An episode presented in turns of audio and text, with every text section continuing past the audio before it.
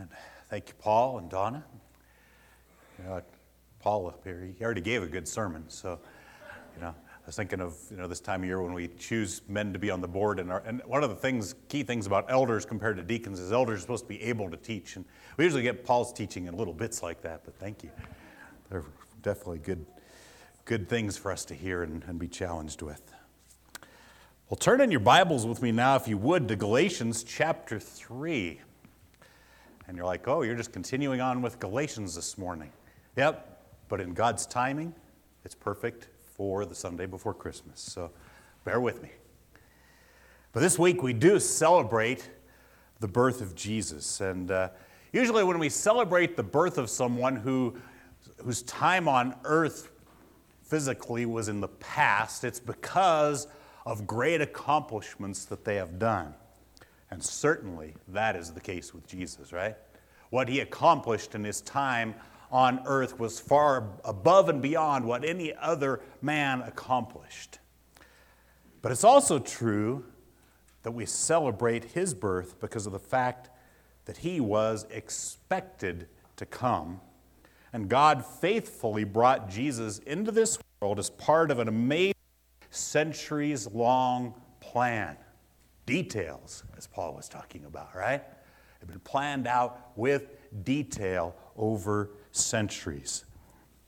And so, as we look then in Galatians chapter 3, before I read verse 15, remember where we were last week with, with verses uh, 6 through 14, how, how we saw Paul taking uh, the, the, the believers who lived in Galatia back further than Moses because they had people telling them, well, if you're going to be saved, before you can believe in Jesus, who is the Jewish Messiah, you have to obey the law. You have to be circumcised if you're a man. You have to obey these parts of the Old Testament law if you're going to be saved. You have to do first, and then you can have salvation.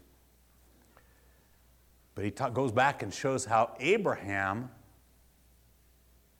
further back than Moses, back to the beginning of the Jewish nation, righteousness was reckoned or counted to his account, not because he did, not because he kept the law, because there was no law then, right? But it was reckoned to him because he believed God. And that's really the, the basis of, of the covenant that God made at the end of Genesis chapter 15, where that statement was made that, that Abraham believed God and it was reckoned or accounted to him or credited to him as righteousness.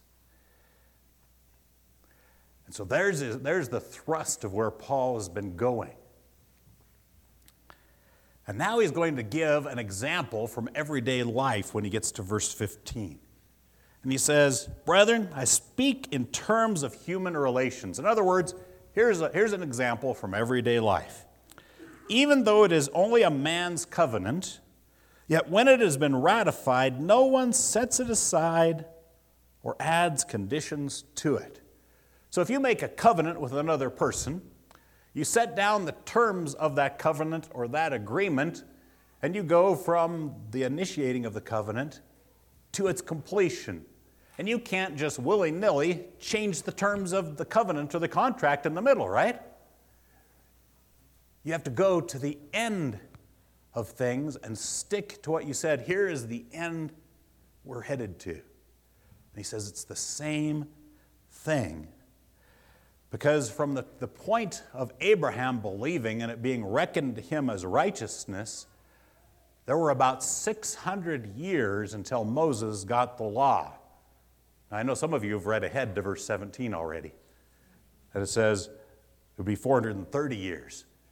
Uh, probably what Paul is doing is he's counting from the last time that God gave that covenant to one of his immediate first next few generations of descendants because they had 430 years about in Egypt. And Abraham was almost 200 years before that. So for hundreds of years, how it worked was just like Abraham. People believed God. that he was going to send the one through Abraham through whom the blessing would come. In other words, forgiveness of sins. For hundreds of years. Then God brought the law along in order to shape and to mold the people through whom the one who would make that nation a blessing to all the world, that one who would come and be the blessing himself. So that law was a tool for the process, right? But you don't grab a hold of the tool and say, oh, well, this is the means.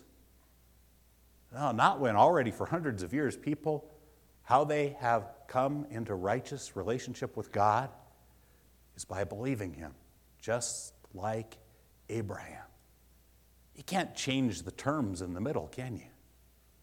And even though it would go on for a long time after that, the conditions were still the same. You know, you think of coming along and you see somebody has accomplished a job. You know, I think, I think I heard Tate was digging a trench yesterday, right? Putting down some, some power line. If somebody came along afterwards and they saw the, the little ex- excavator that he was using, they'd say, yeah, if you want, if you want a, if you want a trench, you got to have the ex- ex- excavator. That's what does it. Guess what? If you don't have somebody who knows how to run that tool, you're not getting any trenches, right? Or if it was a shovel or whatever, you don't latch onto the tool and say, no, it's the one who operated it. You keep your eyes on the person doing the operating. That's Paul's point here. You don't get in, go to the tool. It was all about Jesus who would come and would provide righteousness by giving his life. They believed looking ahead to the future, and because they believed God, what he would accomplish was reckoned or credited to them as righteousness. So there's a direct line from Abraham to Jesus. So the promises that were made to him and Isaac and Jacob were pointing straight at the coming one who provided what all the people of the world really need forgiveness of their sins.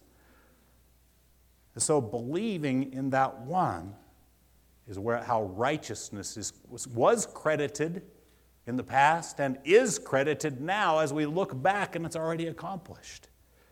So, whatever happens in between the promise and its fulfillment can't change the basic truth of how righteousness comes to a sinner who deserves condemnation, who, as we saw last week, is under the curse if they've even broken one part of all the law. And so Paul then goes on from there into verse 16, and he says, Now the promises were spoken to Abraham and to his seed. He does not say, and to seeds, as referring to many, but rather to one. And to your seed, that is Christ. So Paul is giving us a lesson in how to understand the Old Testament saying that, that when God made that promise, as he did it, he focused in on one individual person. His whole point rests on the idea that the promise has to do with one individual who is a descendant or literally seed of Abraham. If the, if the promise is only about the many descendants of Abraham, which now number in the millions, right? Since Abraham lived, and uh, there have been millions of people born in his line, right? If that's all that these promises are about, then everything falls apart. What Paul's pointing out here is that the key to this is that the promises also, there were promises to all of those, those descendants. But it was also about a very specific descendant. And turn with me, if you would, now to Genesis 22, verses 15 through 18. And throughout the course of Genesis, uh, God makes promises, these promises to Abraham on several different occasions. And then he will also reiterate them to Jacob, or Isaac and Jacob. But I think this, this occasion helps us understand Paul's point the best when he says, not to seeds, but to seed, that is to Christ. And one of the reasons this fits the context of what Paul is talking about the best is because it comes right after the occasion when God told Abraham, Abraham, I want you to take your son, your only son Isaac, up on the mountain, and I want you to sacrifice him to me. You remember that great faith that Abraham exercised in that process, right? He takes this son who God, God has told, This is the son of promise. Through him, I'm going to bless you and bless the nations. And we'll get to that a little bit more later. But God says, Take him and kill him. And the New Testament tells us that Abraham had such faith that he knew that even if God had to raise Isaac from the dead, he would do that. But you also remember that he never had to actually kill him, did he? He was already. He's got the knife poised above his son. And God provides a ram caught by its horns in the thicket, right? There's a substitute in his place so he does not have to die. And it's right after that whole situation that, we, that we're talking about here in Genesis chapter 22, verses 15 through 18. There it says, Then the angel of the Lord called to Abraham a second time from heaven and said, By myself I have sworn, declares the Lord, because you have done this thing and have not withheld your son, your only son. Now, here we get to the promises, so, so watch this carefully. Indeed, I will greatly bless you and I will greatly multiply your seed as the stars of the heavens, and as the sand which is on the seashore. And your seed shall possess the gate of their enemies. In your seed, all the nations of the earth shall be blessed because you have obeyed my voice.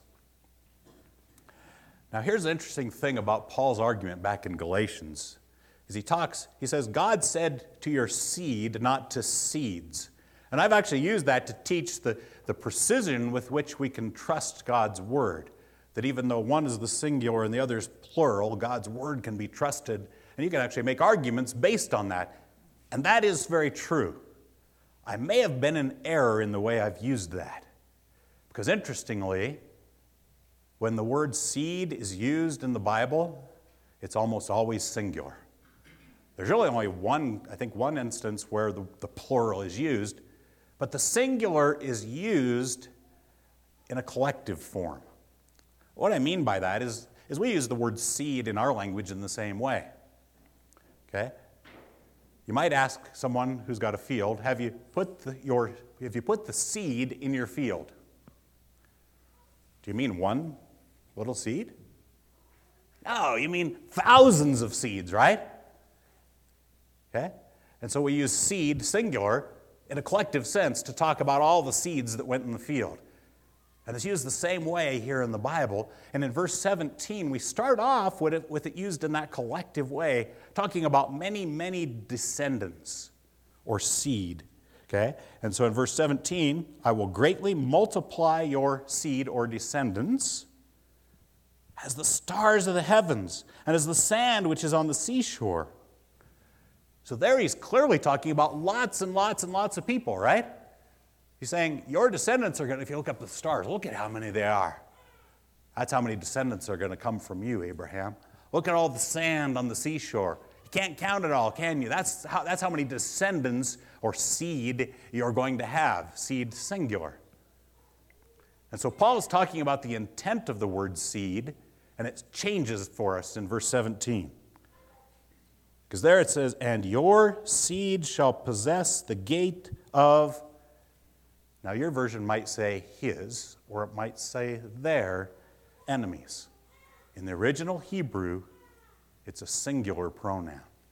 So I think you're probably better off, you probably have a better translation if it says, Your seed shall possess the gate of his enemies. Right in the middle of it, God changes from the collective, or you could say plural, seed, to the singular. Who's going to possess the gate of his enemies?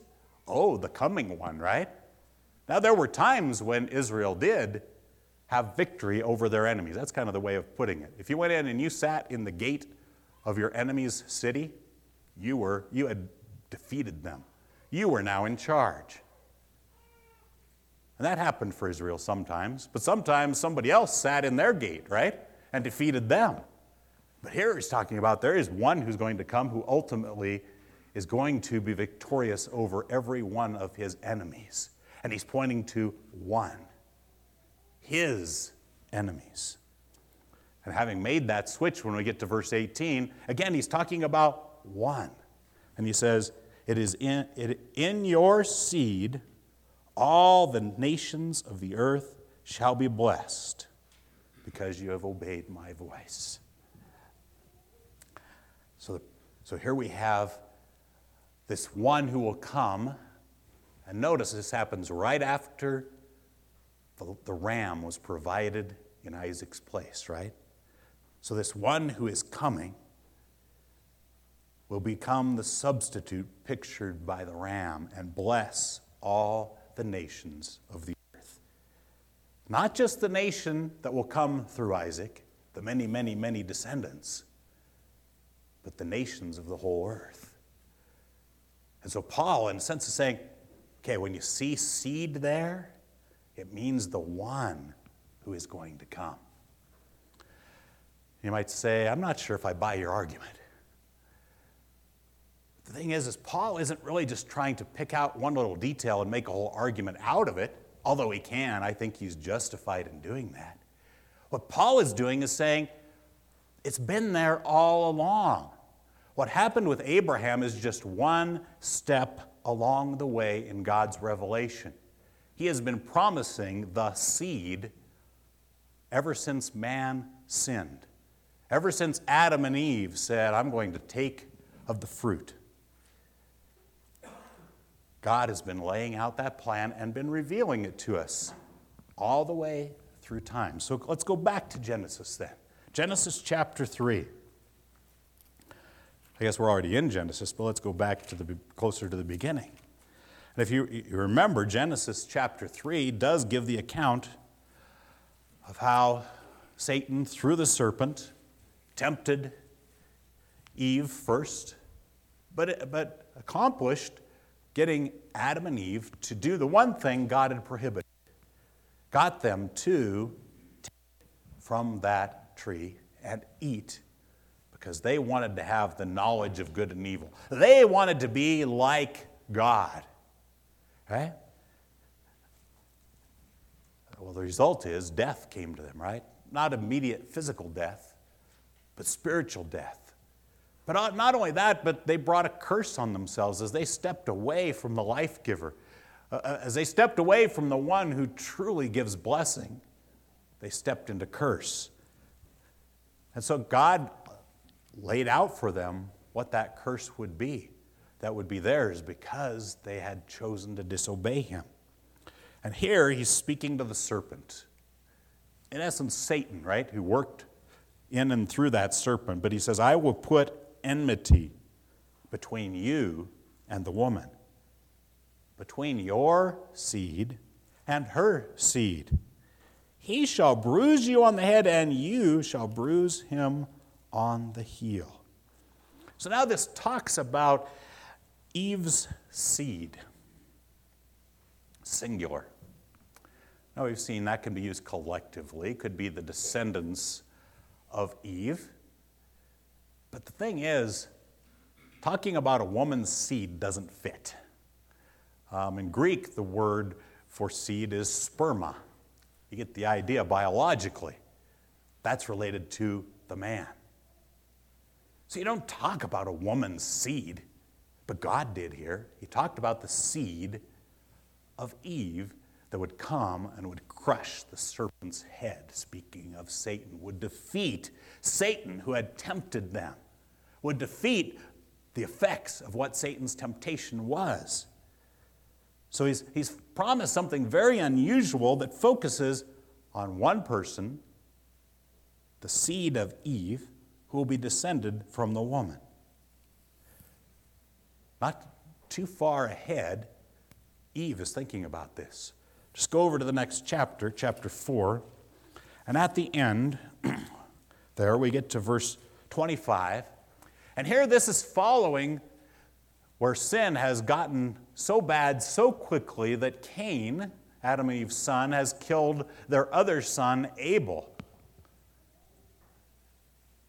And then it says in verse 25 Adam had relations with his wife again, and she gave birth to a son and named him Seth.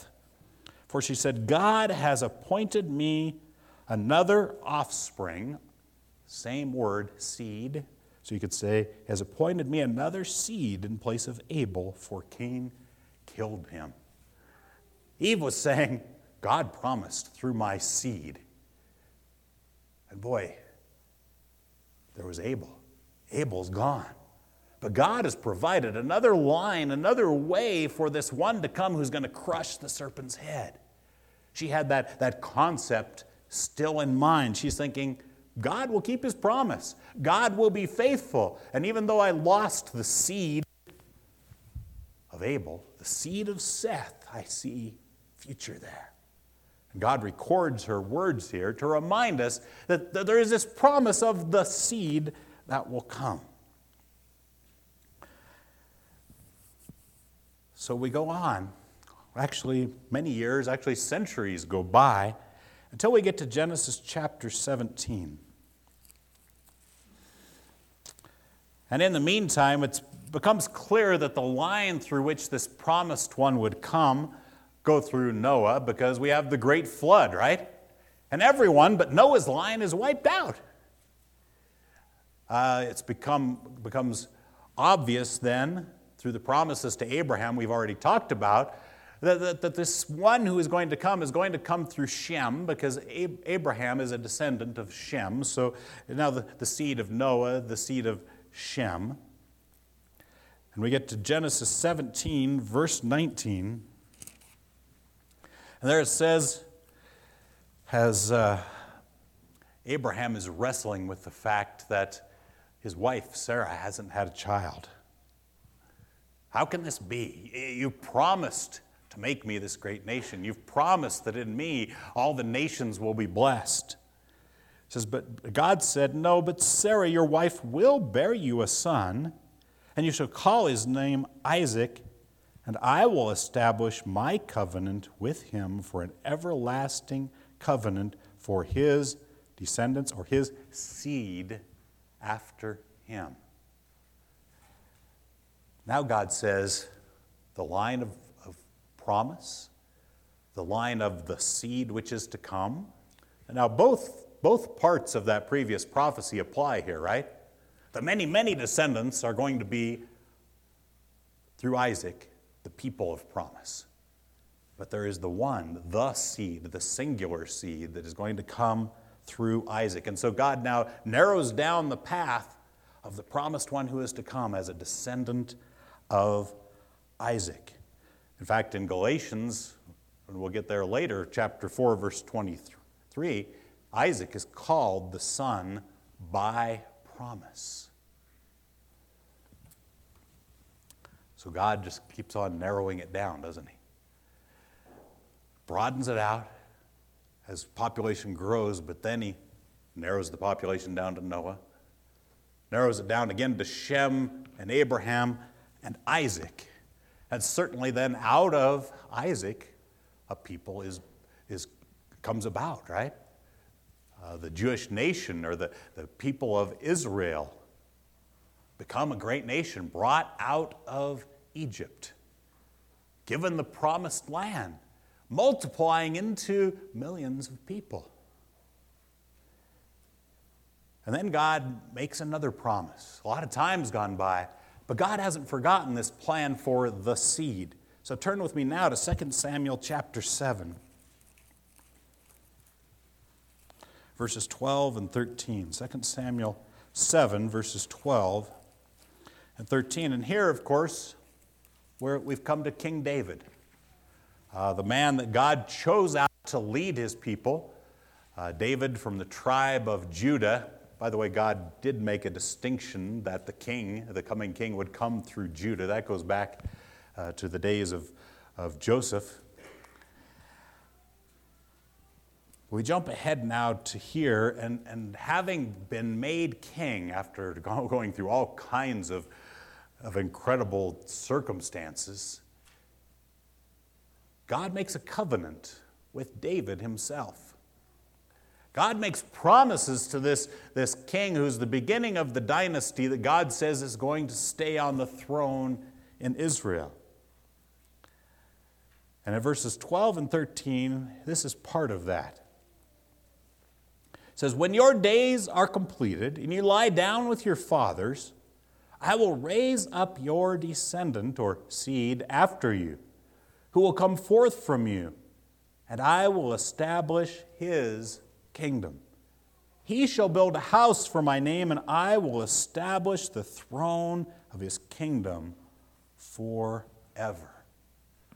Okay, now notice here again, we come, we have that, that word seed, uh, your seed, and it's definitely singular here because here God talks about his kingdom and talks about his throne singular. Now, there are promises that are made to the whole nation, but this covenant with David is really about the one who will come for everyone. Here is the object of faith that brings righteousness, and he brings a kingdom that will go on forever. So, this indicates that, that this seed, this one who will come, is more than just a man because what did God just say about David? Oh, when you die, right? And then all of you know, Solomon and Rehoboam, and you start counting down the different kings, descendants of David who sat on the throne, what happened to them all? If you read those Old Testament books, you know, they were born, they did this, and then they died, they were buried. The next king came along. But he says there's going to be the seed that will come, and he will have a kingdom that goes on forever. In other words, he will endure forever. He will not just be a man, hinting at the fact that, in fact, the Messiah will be God. Not leaving his kingdom to anyone, which, by the way, was confirmed by Daniel. But then we run into some problems along the way. We've got this seed coming. God keeps promising the seed will come, the one who will bring blessing to all the nations. But we get to the book of Jeremiah, chapter 22, verse 30. And the people of Israel have not had a very good track record in the way they've followed God and obeyed Him, which doesn't catch God by surprise. In fact, He knew all along that they would do this. And, and He told them, There's going to come a time when you are so rebellious that I'm going to bring in a nation, and they're going to take you into captivity, and there you'll stay for a period of time. There's going to be discipline of the nation discipline of the seed in the collective sense, right? When we get to chapter 22, verse 30, we have a descendant of David whose wickedness reaches a level that God says these words about him. Thus says the Lord, and this man's name is Coniah or Jeconiah write this man down childless, a man who will not prosper in his days, for no man of his descendants will prosper, sitting on the throne of David or ruling again in Judah. So, this Coniah, or Jeconiah, as he's also known, because he's so wicked, says his seed literally will, will be hurled out. His, his seed, no man of his descendants will, will prosper by sitting on the throne of David. And so it seems as though David's royal line has been ruined. How will the promises to Abraham and to David be fulfilled? Has God's plan, has his promise failed, come to an end because of the wickedness of men? We'll get back to that. Then there's also the issue that all along there have been attempts to destroy this seed. And I'm going to hit, hit on some, some of the times that this happened briefly. I'm going to assume maybe that you, you know some of these circumstances. If not, you can dig into the context of these next uh, references that I've given you on your outline. But over the centuries, there, there, these attempts to just wipe out this lion that God has promised the seed to come through, through the one that would crush the serpent's head and bless all the nations, because Satan and those he dominates don't want that to happen.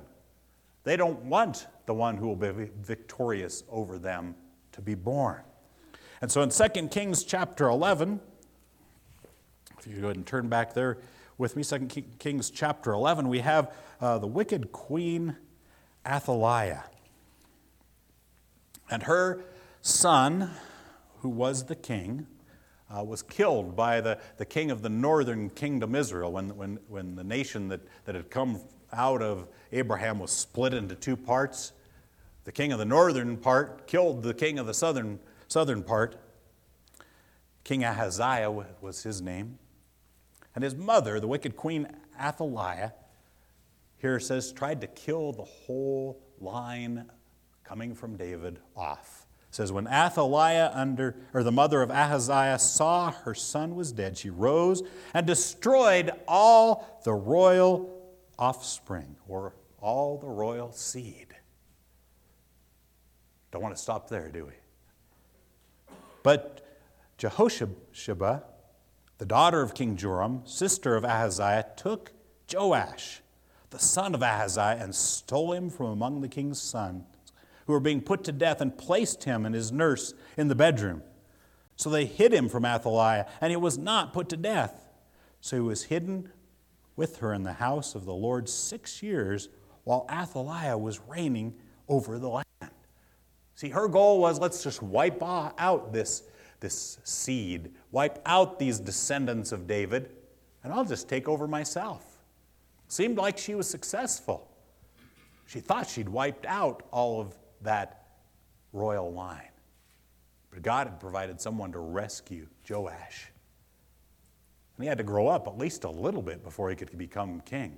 When he was seven years old, they overthrew her. God remained faithful to his promise the seed continued on. The line to that singular seed was still established. And you may be familiar then also with the, the story of Esther and how, how wicked Haman, he was insulted, this Jew who wouldn't bow down to him. And so he gets the king to make an edict. And if you go with me to Esther, chapter 3, verse 13. Look at what the edict was and how, how he wickedly was seeking not just to destroy this one man, but everyone else who was of his line. Verse 13, it says, Letters were sent by couriers to all the king's provinces to destroy, to kill, to annihilate all the Jews, both young and old, women and children, in one day, the 13th day of the 12th month, which is the month Adar, and to seize their possessions as plunder. Do you see that? To destroy, to kill, to annihilate all the Jews. So his goal was to take all of the power of the Medo Persian Empire that was in charge at that time and totally get rid of every single descendant of Abraham through Isaac. To totally wipe them out. And you know the story how God took that, turned it around, and it ends up being a great day of victory than for the people of Israel. And one of the interesting things is if you get down to chapter later on when they are celebrating Purim, that's the celebration of how God turned that from a, a terrible defeat into a victory. It talks about how the seed should remember this. The seed of Abraham should be faithful to always celebrate Purim. And then there's another attack, a different kind of attack on the line in Ezra chapter 9. This is after the people come back from, from exile.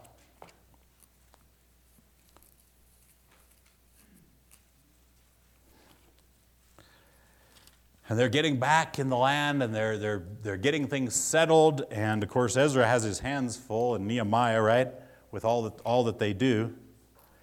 But there's a, a particular attack on the line, on the seed in chapter 9, verses 1 through 4. And it says, And when these things had been completed, the princes approached me, Ezra, saying, The people of Israel and the priests and the Levites have not separated themselves from the peoples of the land.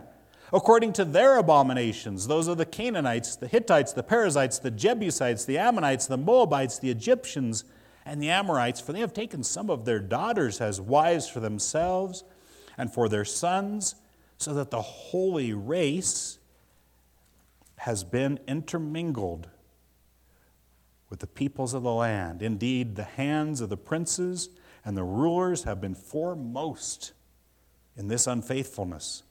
When I heard about this matter, I tore my garments and my robe, and I pulled some of the hair from my head and my beard, and sat down appalled.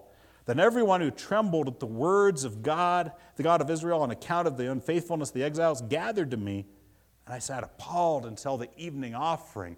And then the account goes on to say, to show how Ezra dealt severely with the people to get them to repent and turn away from this because what was going on was they were just going to intermingle with all of these different peoples, and pretty soon you wouldn't know who the Jewish nation was. You wouldn't know where this line was that was coming down to bring the one, the seed. That was one of the purposes of the law, by the way, to keep the Jewish people a distinct people, to preserve this line that God had promised would bring the seed that God said would bring the one who would bless all of the nations. So you can see all down through the Old Testament. There's the promise, but there's the attack on the promise. There's God faith, God's faithfulness, and yet the unfaithfulness of, of mankind and the attack of wicked people on that promise to bring the seed. And yet there was still the hope the hope that in fact he would come. So let's look at the expected seed briefly in the New Testament. When we get to John chapter 7, verse 40 and through 42, here are some skeptics of Jesus. Jesus has come onto the scene. He's preaching and he's doing miracles. He's known as Jesus of Nazareth, right? Jesus from the north, from Galilee. and so in verses 40 through 42,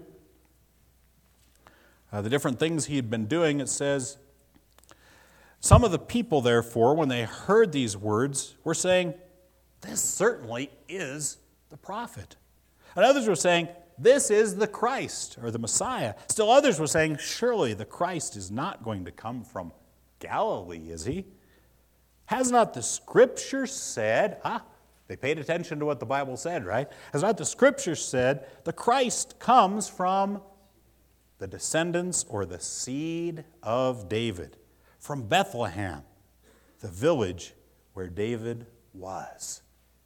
So, in these days, even people who weren't accepting of Jesus were skeptical. Oh, he's got to come from the seed of David.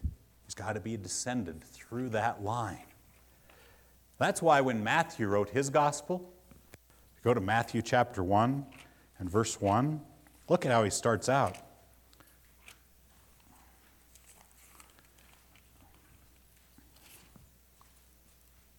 Doesn't really mess around at all with a lot of other things. He's specifically interested in talking to Jewish people about Jesus, their Messiah.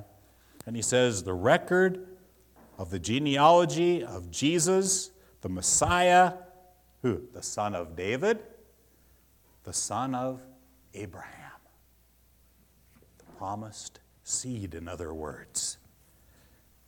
Just as we expected from the Old Testament. In Luke chapter 2, that's where we read, you know, the, the account of Jesus' birth from, usually, right? Luke chapter 2, verse 4, as we're rolling into that account, remember, Joseph has to go where? To Bethlehem. Well, why? Verse 4 Joseph also went up from Galilee to the city of Nazareth, uh, from the city of Nazareth to Judea to the city of David which is called Bethlehem because he was of the house and family of David. Joseph, who was supposed, because he was um, betrothed to Mary, supposed to be the, son, uh, the father of Jesus, was from that line of David. He was in that descendant, that, that royal line that was coming down. Now, there's a problem, though. Because if you take a look back at Matthew chapter 11 and verse, uh, verse 11, oh, no, I'm sorry. Let's look at, at Luke 2.11 as well, because it talks about, For in the city of David there is born to you a Savior who is Christ the Lord, emphasizing again the line of David. But also in Matthew chapter 1, verse 11, you might notice who's mentioned there. Who is in the line? That's, by, by the way, Joseph's genealogy as the legal father of Jesus. In that line is Jeconiah or Coniah. But on the other hand, Joseph is not really Jesus' biological father, is he? He bestows on him a legal right, but Jesus does not have a right to the throne through Joseph biologically. On the other hand, Jesus is doubly qualified to have that place because he is called the Son of the Most High. Luke chapter 1, verses 31 through 35. Here is, is when, when the, the angel is talking to Mary about the child she's going to have. Luke chapter 1, 31 through 35, it says, And behold, you will conceive in your womb and will bear a son and you shall name him Jesus. He will be great and will be called, look at, look at what he will be called, the Son of the Most High. And the Lord God will give him the throne of his father, David. And he will reign over the house of Jacob till he dies? Forever. And his kingdom will have no end. Mary said to the angel, how can this be, since I am a virgin? And the angel answered and said to her, The Holy Spirit will come upon you, and the power of the Most High will overshadow you, and for that reason the Holy Child shall be called the Son of God. And so, though he was legally raised as the son of Joseph, and legally was in the line of the king, through Joseph, he was really the Son of God by means of the Holy Spirit. But we still got Jeconiah in there, right? If his legal claim is through there, there's a problem. But we have Luke chapter 3. There we have another genealogy. And the best explanation for this other genealogy that looks different from the one in Matthew is this is, in fact, the genealogy of Mary's family. And we're not going to look through all of the genealogy. But in verse 23, it starts off and it says, When he began his ministry, Jesus himself was about 30 years of age, being as was supposed the son of Joseph, the son of Eli. And now you see a very different kind of genealogy, and, and the best explanation is this is the genealogy of Mary's family. And since Joseph was Jesus' adoptive father, Jesus was in the line of Solomon that had a legal right to reign. But because he was the son of Mary, biologically, physically, he was a descendant of the seed of David. And if you get down to verse 31, he was, goes to David, the son, or I'm sorry, the son of Melea, the son of Mena, the son of Matha, the son of Nathan, the son of David. See, Mary was a descendant through David's son Nathan, who was also a, a son of Bathsheba, so a full brother to Solomon. Physically, Jesus was a descendant, a seed of David, and yet only had a human mother, right? He was conceived of the Holy Spirit. And so his line, his seed was, you could say he was the seed of a woman. No man involved. He was descendant, a seed of David. God's plan worked out perfectly through all the mess of human sins and mess ups and attacks. And here was this one who was born the seed of Abraham, the seed, singular, of David. So much so that in 2 Timothy chapter 2 verse 8 Paul makes this great statement. He could confidently say Jesus Christ or Jesus Messiah risen from or out of the dead descendant of David or out of the seed of David. By the way, it's that same word ek that we talked about last week, if you're wondering. Out of as a source, the seed of David. And so when the time was just right, Galatians chapter 4, we go back to Galatians again. In verse 4, when the fullness of time came, God sent forth his Son, born of a woman, born under the law. When the time was just right, God sent his Son, born literally out of a woman as source, so he could save all people, right? But he was born under the law so that he could be the Savior specifically of the Jewish people as well, and the multiplied seed of Abraham. And so his coming was the most planned and perfectly timed birth with the exact desired outcome. And he came to crush sin by redeeming us out of the curse that was ours, that we talked about in Galatians chapter 3 last week, right? He came to crush sin by bearing our sin, our curse, and redeeming all who will put their faith in him out of their horrible situation. The seed of Abraham, the seed of David, the promised one, has come to redeem us unto himself. Should we celebrate this week that he was born as anticipated? Should we celebrate this time of year? I believe so. We have all the reasons in the world to do that. Amen? Amen. Let's pray. Father, thank you. You are so faithful and patient and loving. And we see that in the birth of Jesus, that, that he would come and be humbly born in a, in a manger, be humbly born with sinners. And you patiently paved that way, put up with sinners for so many centuries, and yet you were faithful to bring the one. And Lord, help us to have a heart of rejoicing uh, just like those who recognized him right off, like Simeon and Anna and the shepherds and, and some of the others that were anticipating his coming, that we would look at that birth with the same joy, the same rejoicing, because he is our Redeemer.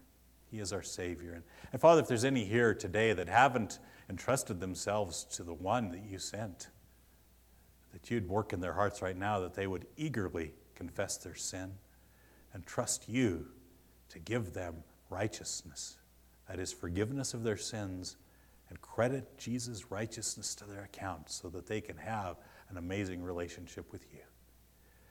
Uh, we look forward to all you have in store for us in this week and, and in this season for your glory. We ask this, we praise you in Jesus' name. Amen.